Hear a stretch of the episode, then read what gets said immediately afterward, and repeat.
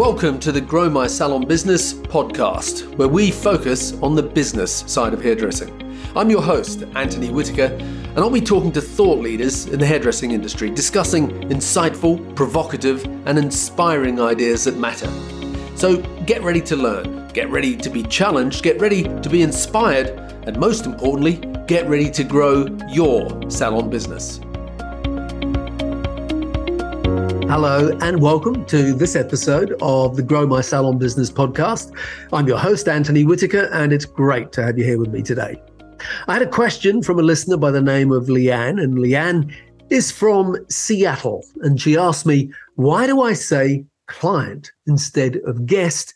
And why do I use the term hairdresser or stylist instead of referring to them as the artist? So today, I want to talk a little bit about titles and more specifically, why the names or titles that we give people, whether they're the people on our team or those people that frequent our businesses, those titles or names really matter and they really do make a difference. But first of all, I want to say that I don't believe that there's a blanket right or wrong term. It's more about what's the right or wrong term for you in your business. What do you feel comfortable with? And amongst other things, that will depend on the country that you live in, because even though we may both speak the same language, sometimes terminology is more widely used in one English speaking country than another.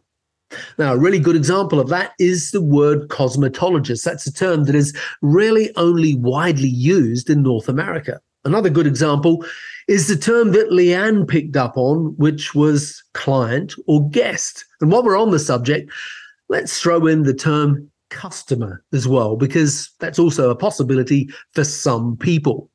But I think that most people would agree that customer is a term that's most widely used when talking about someone who solely makes a retail transaction, as opposed to someone who has a salon service and has more of a relationship with the business. Anyway, a while back, I asked the question client, guest, or customer on Instagram. And probably 10% of respondents went with customer. But from memory, the rest were pretty evenly split between client or guest.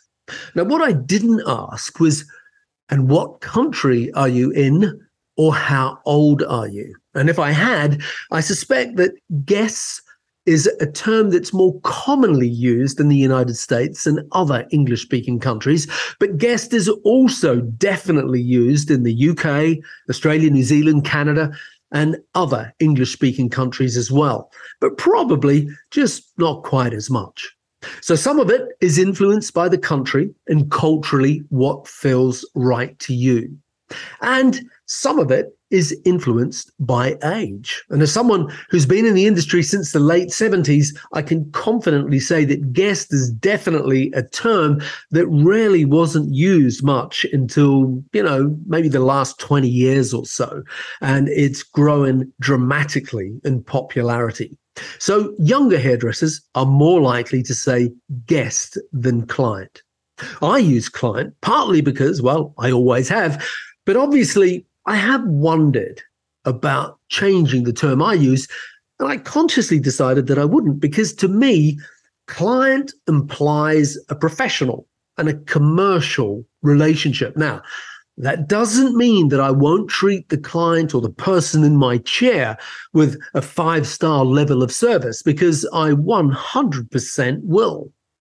But maybe there are some professional boundaries implied that are slightly different when you use the term client. Whereas for me, when I think of the term guest, I think of it as you being a guest in my home. And so obviously, I wouldn't charge you in my home. In fact, I would want to give you absolutely everything. And as a guest in my home, it may be a more casual or more informal relationship than a client. But either way, client or guest, it's not right or wrong. It's personal preference, and it all comes down to what you feel good about.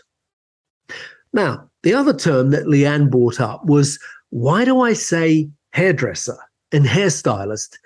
or stylist instead of referring to them as the artist. Again, it's personal preference, Leanne, but for me, I'm a hairstylist or hairdresser, and I'm very proud to be. I don't think of the term hairdressing as an art. I, I, I think of hairdressing or being a hairdresser as a very honorable craft and part of the service industry. But don't get me wrong, some hairdressers are very artistic and creative, but by far the majority aren't. And I don't mean that in a negative way.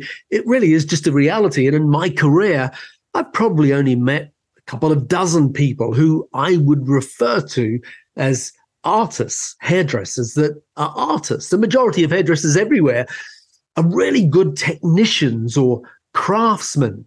And that to me is a very noble thing to be. The other thing about the word artist is that it's often hard to get artists to talk about retail and it's hard to get artists to sweep the floor and perhaps it's hard to give or, or, get artists to give great levels of service. So I suppose, you know, again, it really comes down to how you define the word art or artists and what you feel comfortable with. And so whether you want to call yourself artists or hairstylists or hair colorists is entirely up to you. Then there are other words like, do you call someone a junior or an assistant. You see, when I started hairdressing 40 years ago, the term junior was widely used in the UK, and many people still use it today. But personally, I think it's not a particularly modern way to speak, and it's bordering on being a bit demeaning. I would much rather use the term assistant. I think a lot of people use the terminology that they do just out of habit, and words and titles can be fashionable and they can go out of fashion just as quick. If I were a young hairdresser today, I would much rather be referred to as an assistant than a junior.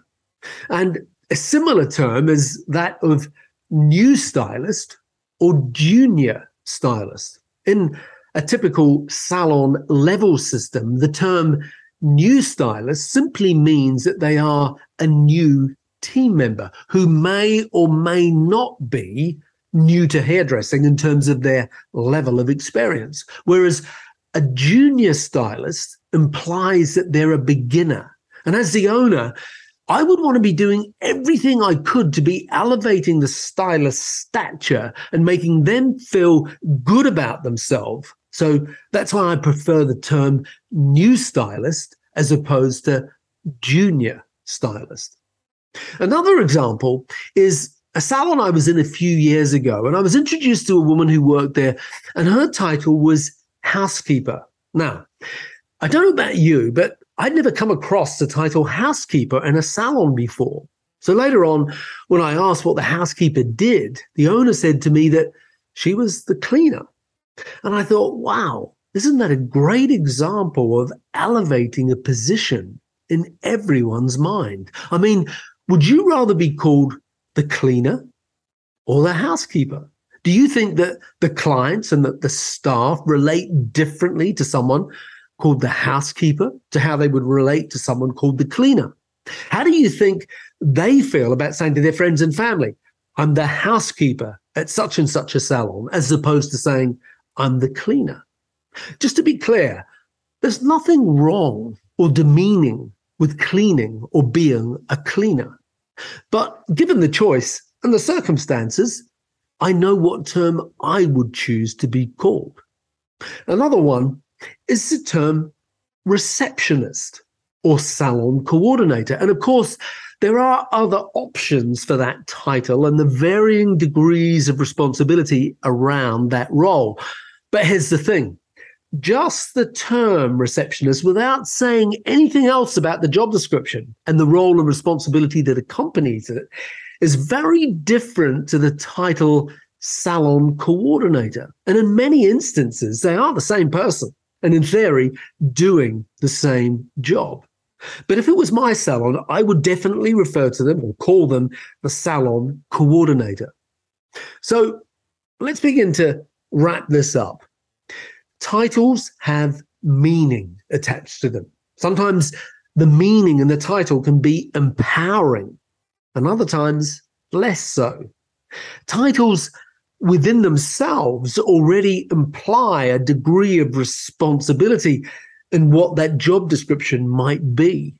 Titles can and do change, just as fashions do. And titles can and should be fun. And if there was an award for the winner of arguably the most fun title, it would have to go to Megan McCormick, who I interviewed way back in episode five of the Grow My Salon Business podcast. Because amongst other things, Megan's title was CHO, which stood for the Chief Happiness Officer at the Visible Changes Salon Group in Houston, Texas.